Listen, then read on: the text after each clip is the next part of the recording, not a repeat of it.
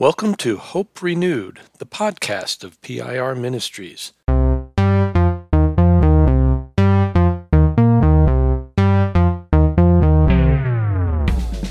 Thanks for connecting to Hope Renewed, the in-depth podcast about pastoral renewal and restoration.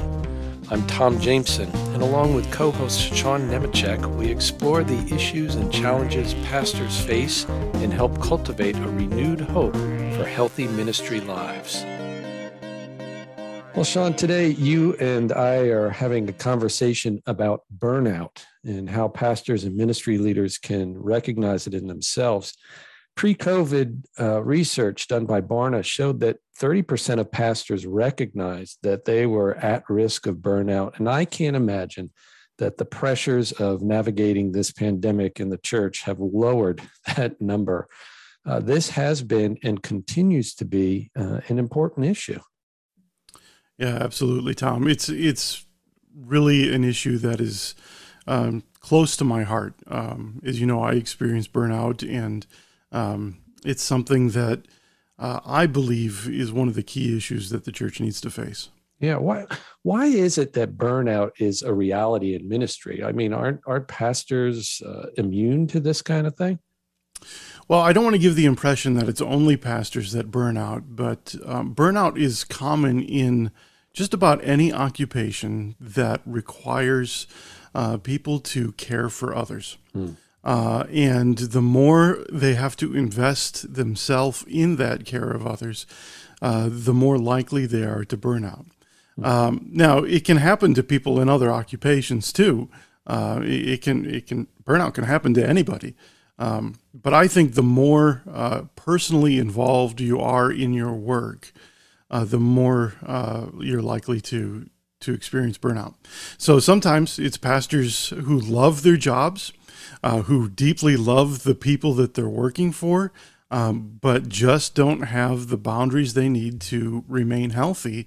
And it's that passion and commitment that actually leads to their burnout.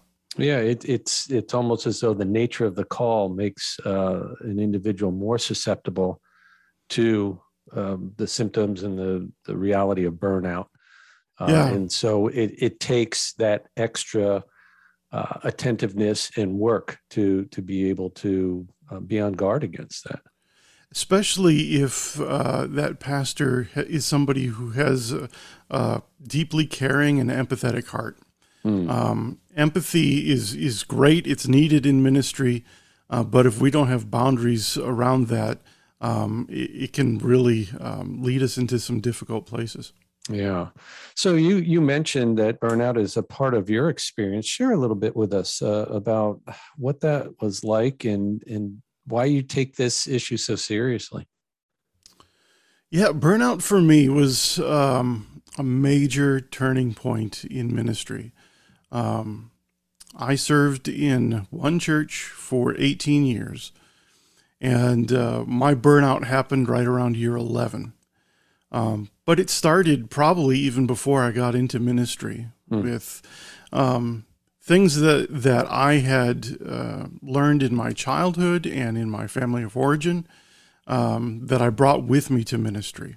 But then there were some things that happened in my life as we started ministry. For example, we had lots of conflict early on. I had a constant critic for those first 11 years, somebody who I think wanted his brother-in-law to be the pastor of the church and not me, and was working his best to make that happen.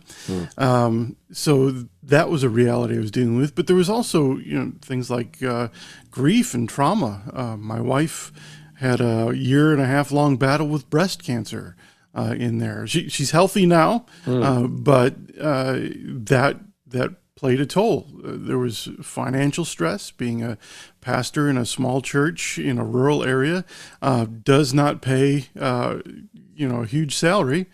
So we were living in constant financial stress.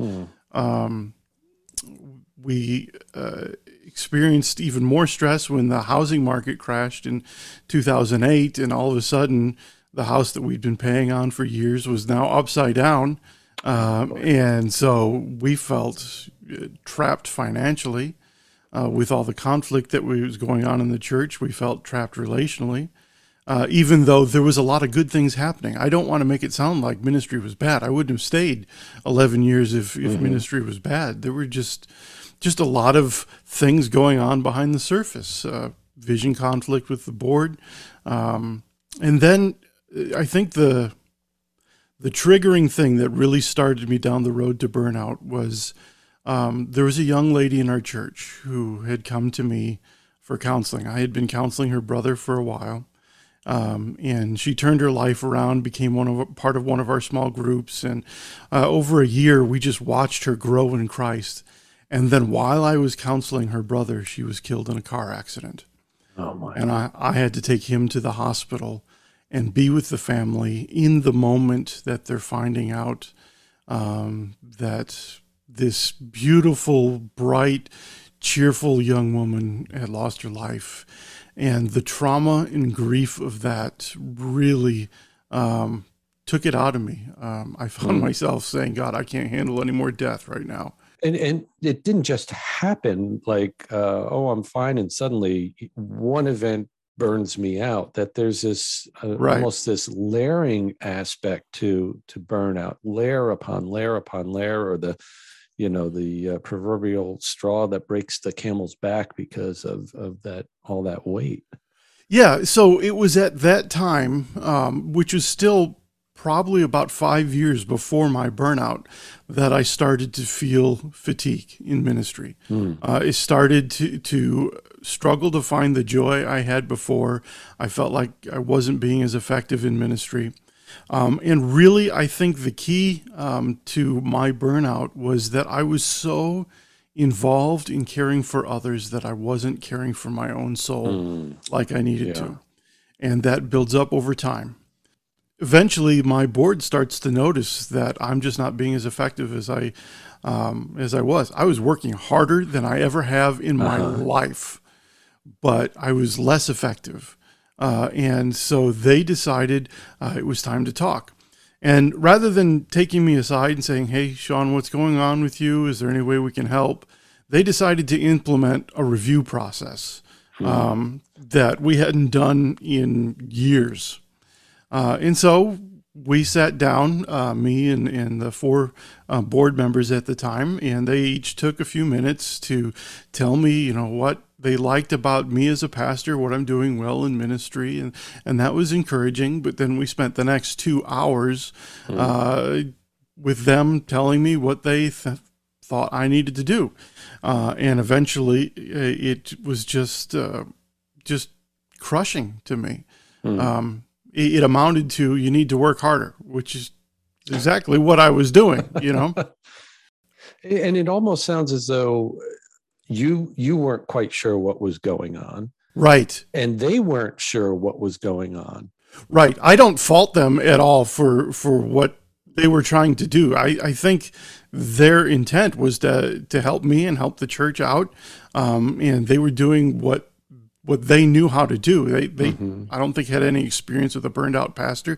I had no idea that I was in burnout or even what burnout was at this point. So there's this insidiousness or this unfamiliarity with burnout that it can be very, very present, and pastors, ministry leaders, board members don't even know what it is or that it's there. Yeah, I thought maybe it was time for me to move on to another church. And I had been looking for other churches for a while, and it had become clear that the door just wasn't opening up.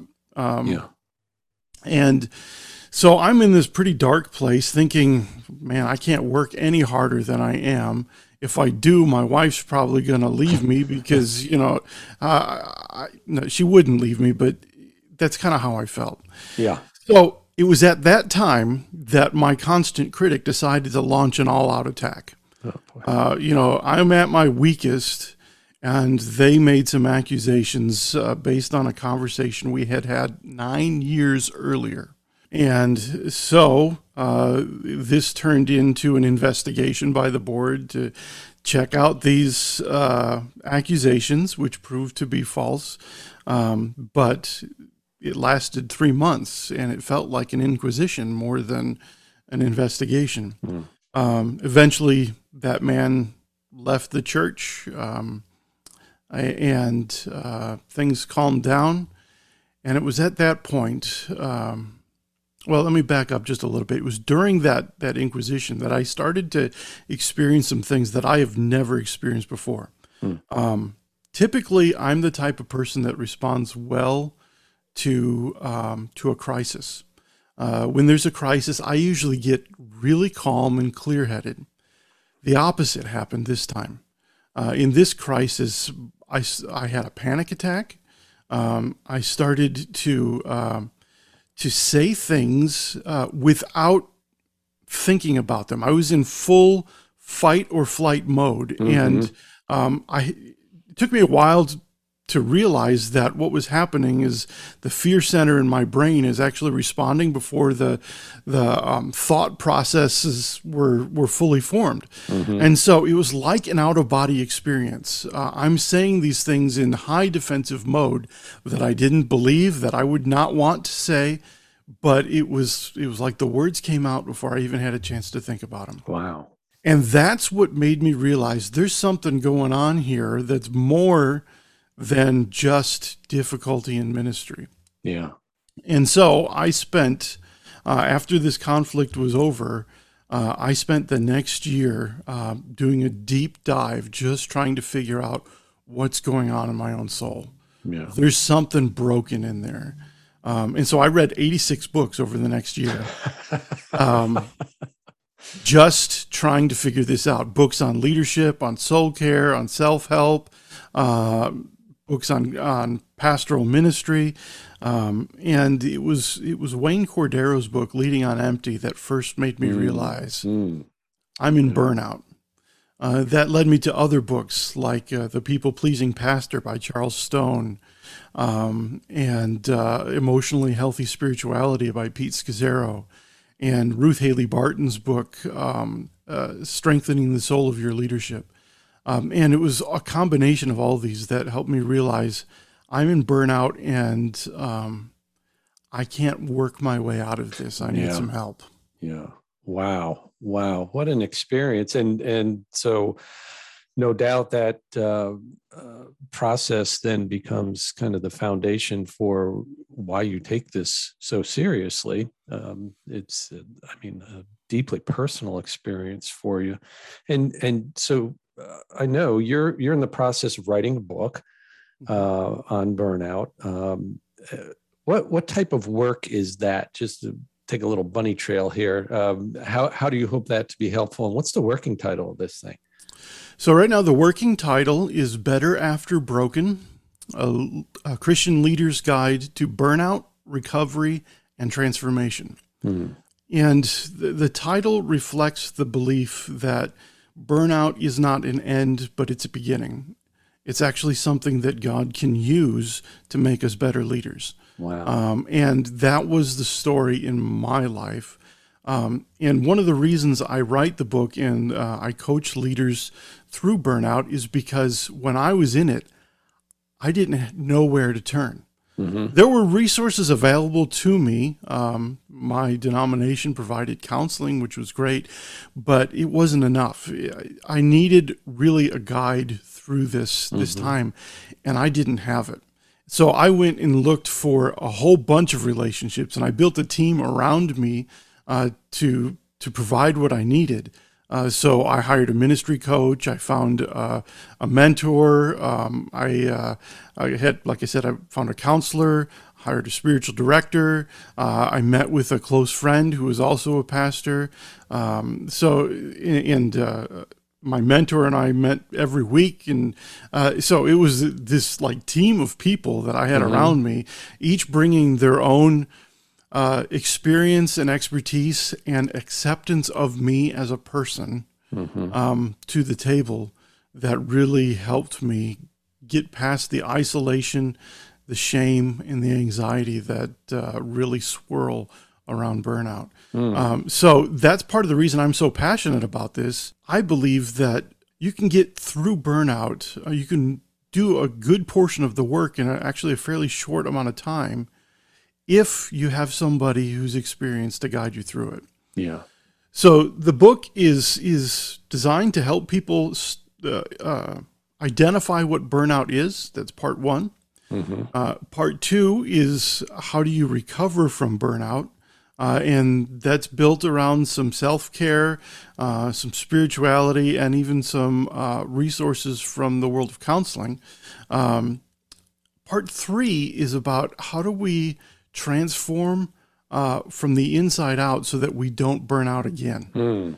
Because I've found that burnout usually happens in smaller forms and then builds over time. So somebody might burn out 2 or 3 times before they get to that big crash like I had. Oh. And if I look back over my life, that was probably the case. There were probably a few times where I experienced kind of low-grade burnout, took some time and recovered, but then went through it again, and each time it got worse.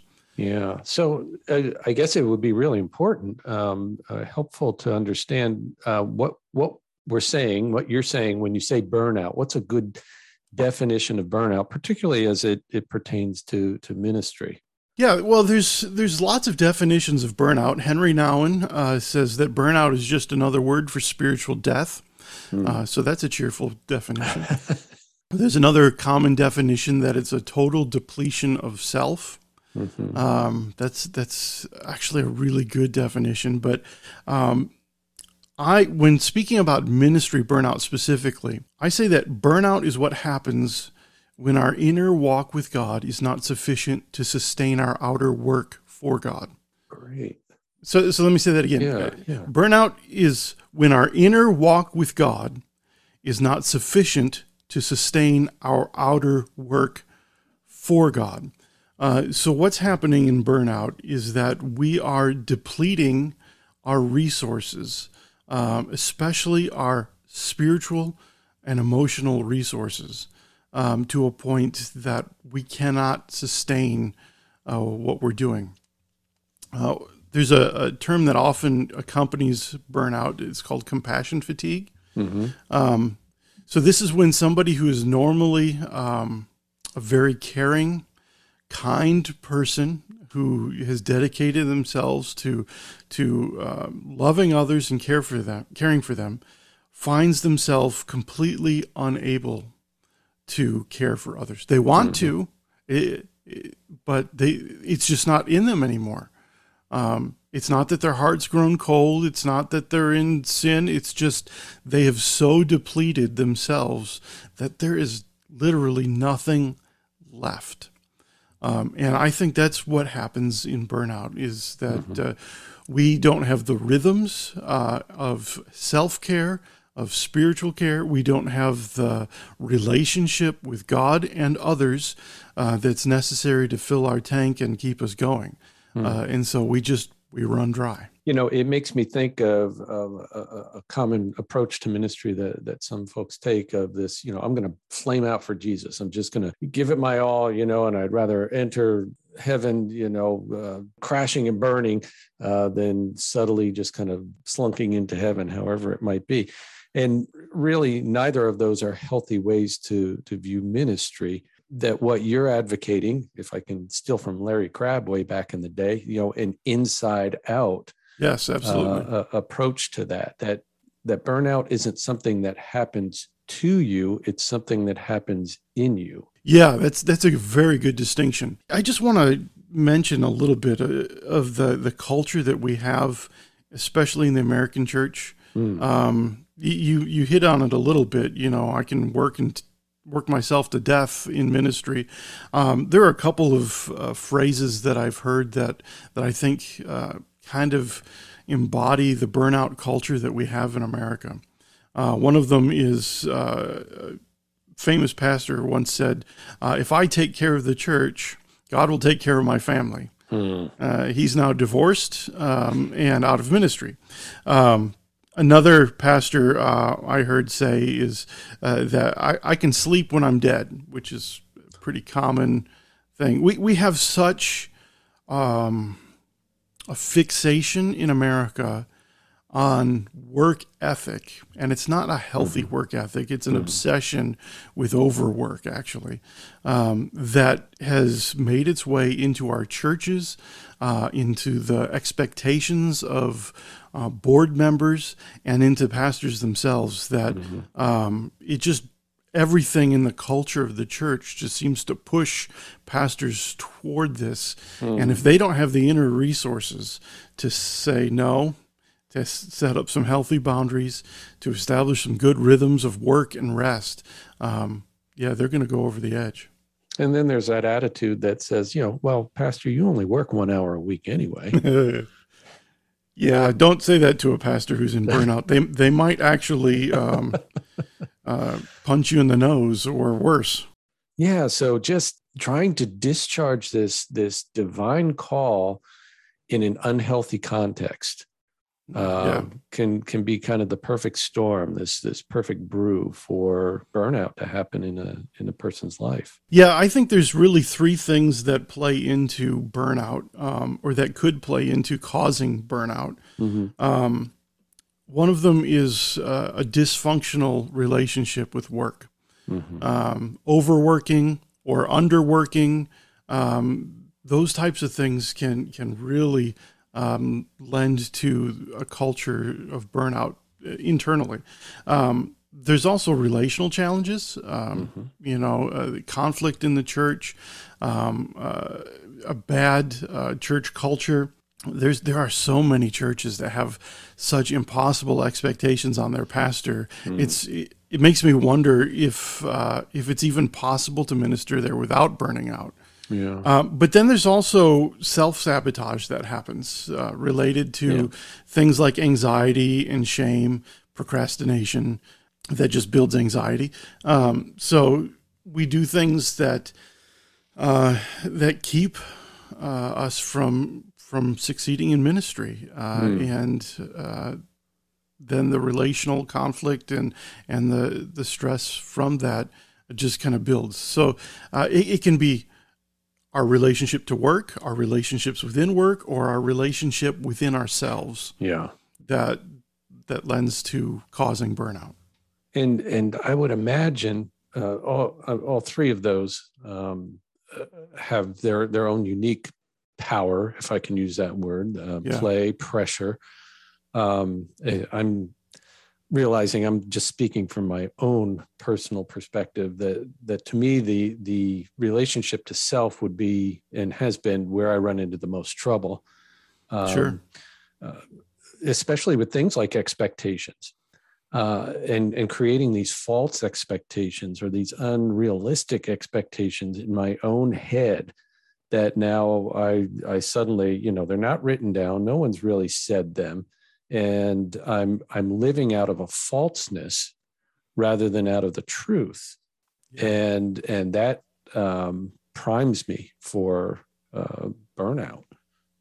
Yeah, absolutely. I think the two primary causes of burnout are anxiety and shame. And when we're living with unreasonable expectations, even if they're generated from us, that's going to feed anxiety and shame. Yeah, your brain doesn't know the difference between rational and irrational expectations. Right. And on top of that, many pastors, myself included, have a really loud internal critic. And at the time, I had no idea how to silence that. And so when I'm receiving criticism from the outside, it just feeds that internal critic and confirms things that actually weren't true. But I kind of heard them in my head because of shame and anxiety. And so it just creates this cycle that perpetuates until there's nothing left. And as you said, when we're in anxiety and shame, we try to hide. And so we put up this kind of false image of ourselves. We want everybody to think everything's okay. And maybe one definition of burnout is when that false self comes crashing down. Yeah. Yeah. Wow, that's a powerful one. The Hope Renewed podcast is brought to you by PIR Ministries. At PIR Ministries, we partner with God in the church in the work of pastoral renewal and restoration. Pastors, our goal is to help you cultivate new hope for healthy life and ministry. We do this by building relationships. We train both pastors and churches to promote a culture of ministry health. If you've experienced a forced termination from ministry, we provide a process of restoration for you and your family. We also have proven resources and tools to assist you in the challenges of ministry life. To contact us or to learn more about PIR Ministries, visit PIRministries.org. Looking at burnout then and recognizing it, how do you know when you have burnout? What does it look like? This is probably the most common question I get asked in the workshops that I do and in the coaching that I do with pastors. Clinically, psychologists have established four criteria for burnout. And so I like to ask four questions. And if the answer to these four questions is yes, then you're in burnout. But it has to be all four. Okay. Yes. So the first question we ask is, are you emotionally fatigued? I'm not just talking about a little tired, you know, the type that where you take a nap and you feel better. I'm talking about the type of fatigue that's a deep exhaustion that goes all the way down to your bones. A few days off won't cure this. Maybe even a few months off won't cure this. There's just a deep emotional exhaustion. So are you emotionally fatigued would be the first question. Mm-hmm. The second question is, do you have a diminished sense of accomplishment? So I mentioned I was working harder than ever, but felt like I was getting less done. This diminished sense of accomplishment means you may be doing the same work, but everything feels harder. So for me, administrative work was always something that I hated doing. It was always draining. But when I was in burnout, it felt like climbing a mountain just to do the smallest little administrative tasks. And the things that used to bring me joy didn't bring me joy anymore. And so it's not just that that you're not doing more. It's that the work that you're doing isn't producing the results that it used to. Mm-hmm. And it's just become more difficult to do everything. And I would imagine that's different than measuring effectiveness in an area of ministry. You know, we had seen success. Perhaps, you know, a number of people came to faith in Christ, and now we're not seeing that. That may not be indicative of burnout, right? Because of the spiritual rhythm of what the Lord is doing. So you're talking about something different here. Yeah. So a lot of the things that we often have been taught to measure ministry success can feed our feelings of burnout, but they don't cause burnout. Mm-hmm. So things. Well, like we talk about the 3 Bs, buildings, budgets, and butts. Mm-hmm. How big is the building? How much money are you bringing in? How many seats are in the chairs on Sunday morning? Even the number of baptisms isn't indicative of health in ministry. Those are all things that are ultimately out of the control of the pastor and only things that God can control. But we can get caught up in some of those and think that they're a measurement. That those aren't really what we're talking about here. We're talking about the regular day-to-day, week-to-week work that you do. Kind of the ordinariness of ministry. Right. Yeah. The things that used to come easy now suddenly have become really hard. So I've always been a good public speaker. It's something that's come easily for me and has been comfortable. Preaching was always one of my favorite tasks in ministry. When I was in burnout, I was terrified to get up on Sunday morning.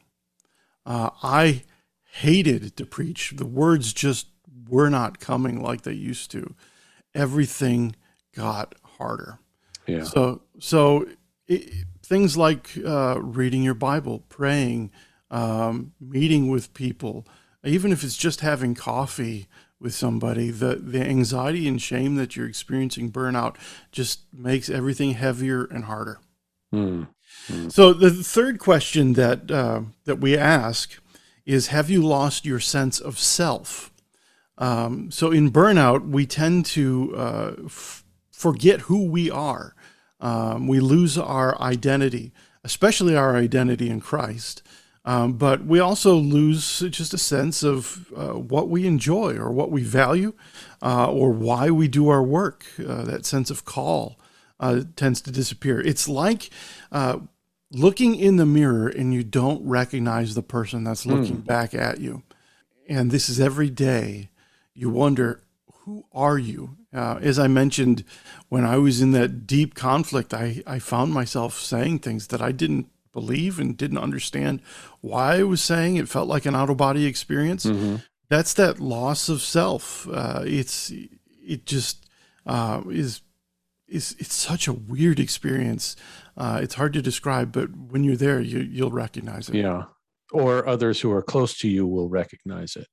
Yeah, and you might hear people say things like, "You don't seem like yourself lately." Yeah, or "What's going on with you?"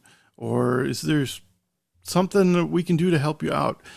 People around you might feel like you're criticizing them more, or that you've gotten somehow grumpy or lost your sense of joy or purpose or any number of things. So yeah, there's a lot of outside factors or indicators that can pop up.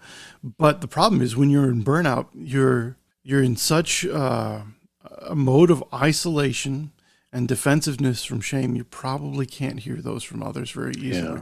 Yeah. So loss of self is the third one. The fourth question that we ask is, are you feeling hopeless? Or have you lost your optimism? The phrase here that I hear most often is, I feel stuck.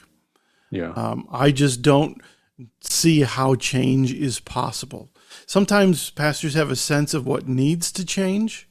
They just don't know how to get there. One person who was going through burnout says, I see all the different things you're talking about that I need to work on, but I just don't know if I have the strength to take the first step.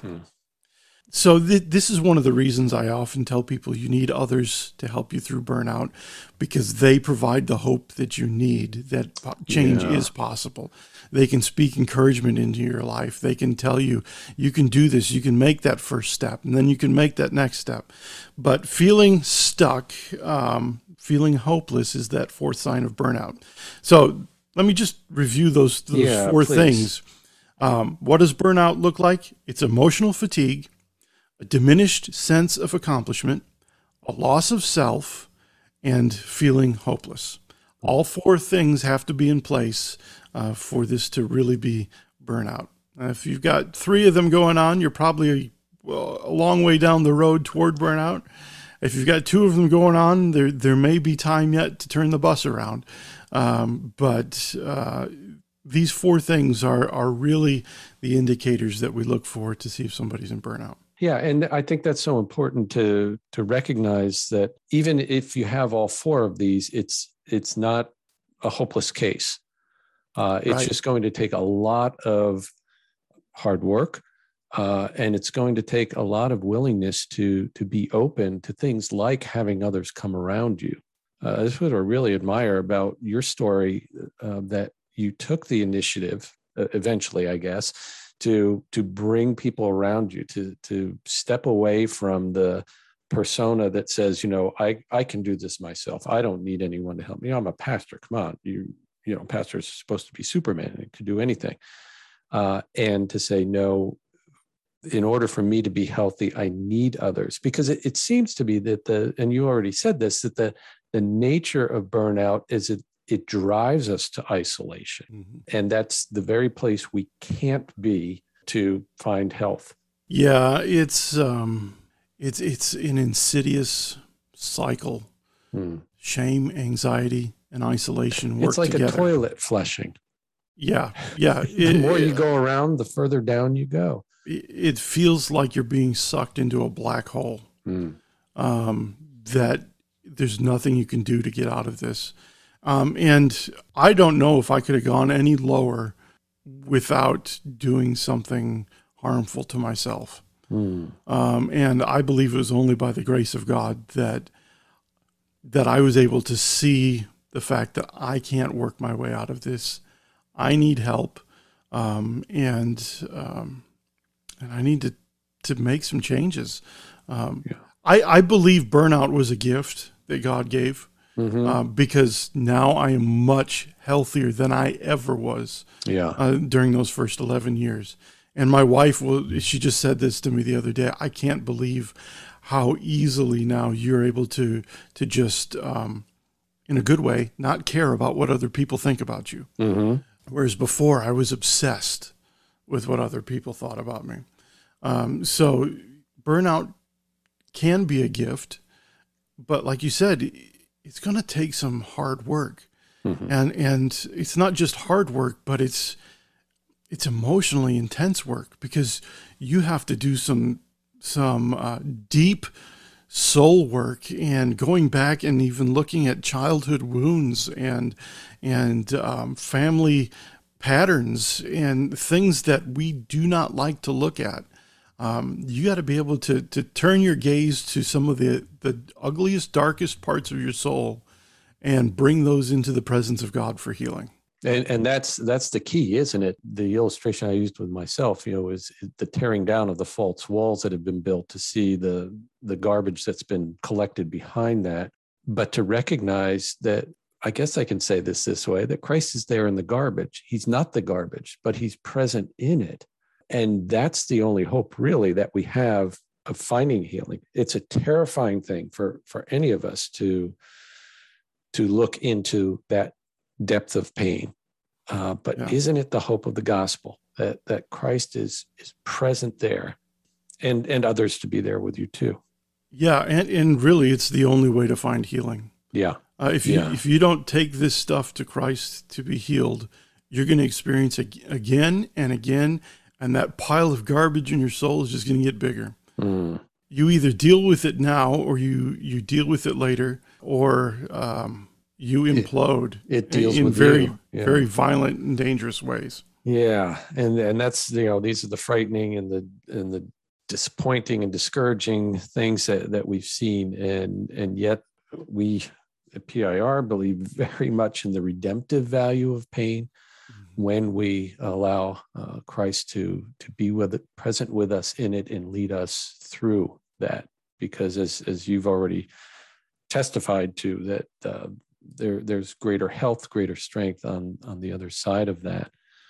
So someone listening to this and asking these four questions, and I would pray that if you're answering yes to all four of these, that should be an alarm going off, a wake-up call that drastic change perhaps needs to happen right at this moment. But others might say, well, gosh, it's not that bad, okay, maybe I'm kind of like this, and I'm, more of this or less of this. How do you deal with that when maybe it's not full-fledged burnout, but it's burnout in the making? Yeah, one of the phrases that I find is a giant red flag for me is when I hear another pastor say, I can work my way through this. That to me is a sign that they're already in the mindset that will lead to deeper burnout. Yeah. So it is possible to turn things around and learn resilience before you burn out. But once you're a certain distance down that path, the crash becomes inevitable. There's a great book by Wes Beavis, an Australian who was a pastor and a counselor. He did his PhD in ministry burnout. His book is called Let's Talk About Ministry Burnout. And he talks about this being like a train wreck. At some point down the tracks, you can still stop the train. But once you pass that point, things start accelerating quickly and you're going to crash. Yeah. And I think the point is really hard to determine from person to person. But I think it's when you start telling yourself, I can do this, I can work my way out of this, rather than saying, I need some help. It's easier to turn things around with the help of another person, especially with a ministry coach and a good Christian counselor, especially when if they've got a little bit of trauma background as well. That combination can do a world of good. Seeing a spiritual director on top of that is even better. But those three relationships were the biggest ones for me to turn it around. And I think the earlier you do that, the better. I believe it's good for every pastor to be in counseling on a regular basis, a few times a year at least, just to make sure they're not creeping up to that edge where there's no turnaround. It's kind of tending the garden, weeding the garden, something that needs to be done. But boy, what a stigma there is in that. And maybe a precursor to that, if that seems extreme to someone, is recognizing the great value of having a ministry coach. A thinking partner, as we call it here, you know, someone to walk alongside you, not counseling, but just asking the good questions, you know, sharing perspective, doing some external processing so that these things, as you say, don't begin to creep up on you. One of the keys to all of this is we've said again and again is you need people alongside you to help. Henry Cloud tells this great story in his book. I believe the book is called The Power of the Other or something like that. He tells a story about a guy in Navy SEAL training. And, you know, this is just completely taxing physically and mentally. And he's on his final test. He's swimming towards shore, and he hits the wall. And he feels like, I either have to give up now or drown. And then he sees somebody on shore who raises his fist and yells out to him that you can do it. And he gets this surge of energy and is able to finish his training. And he doesn't have to ring the bell, as they say in SEAL school, and quit. Yeah. Instead, he finishes his test and becomes a Navy SEAL. It was the encouragement of another person that made it possible to do what he thought was impossible. Yeah. And I think that's the key to recovering from burnout, is getting somebody in your corner who can cheer you on and help you through each step of the way. That great cloud of witnesses, huh? Yeah, absolutely. Hebrews 12 for our soul, to be living that way proactively instead of reactively. Yes. Because I mean, what I hear today is if you're answering yes to all four of these questions, seek out help immediately. Don't wait. You must get it. But if you're not experiencing all of these or even some of these, the deep value of still having that, what I call a ring of resource, having those people around you to speak into your life, and then being in that ring for others as well, being other-centered. I think this is one of the biggest keys for church leadership. I believe that the most important task an elder can do is encourage their pastor and the other elders. And we need to be this cheerleading group for one another, calling one another to deeper intimacy with Christ and just closer walk with each other. For one, it builds trust within the community, which breaks down some of the negative things that lead to burnout. It gives space to talk about expectations that may be unreasonable, or even the chance to say, hey, I can't carry this. If you've got somebody that's coming alongside and encouraging you regularly, you're going to trust them with, hey, here's where I'm struggling. But if they're coming alongside you all the time and criticizing, you're not even going to trust when they encourage you. And so to me, the key in all of this is to create a culture of encouragement and support within the leadership of every church. Yeah. Well, in the spirit of that, Sean, what words from your heart, and all these words have been from your heart, but just what would you speak to those who are listening today? What words of hope would you offer them? Well, I first just want to say that we've just scratched the surface here. There's so much more that we could talk about. You may be feeling like recovery from burnout is impossible, but as we say at PIR all the time, God isn't done with you yet. Mm-hmm. And if you are willing to do the work, if you have the right people alongside you, burnout can be the best thing that happened to you. It can make you a stronger leader and lead you to levels of intimacy with God that you've never experienced before. And I believe God is waiting for you to experience that. I believe He desires for you to be in that place, walking closely with Him, so that you fill your soul with His love, and then ministry becomes an overflow of that love into others. Mm. I said earlier that burnout is what happens when our inner walk with God is not sufficient to sustain our outer work for God. I believe that recovery is what happens when our inner walk with God becomes the source of our ministry. And I would just say to pastors, God wants to meet you in that place. He wants to meet you in a place where you can be so thoroughly and completely and permanently loved by God, and your identity can be so rooted in Christ that you can go forward with great courage and hope and optimism for the future. Mm-hmm. And that's the hope I would offer to every pastor, not just those who are in burnout. John, this has just been so great to be able to delve into how God has been at work in you and using this. Thanks so much for sharing this. We look forward to hearing when the book will be available, hopefully in the near future.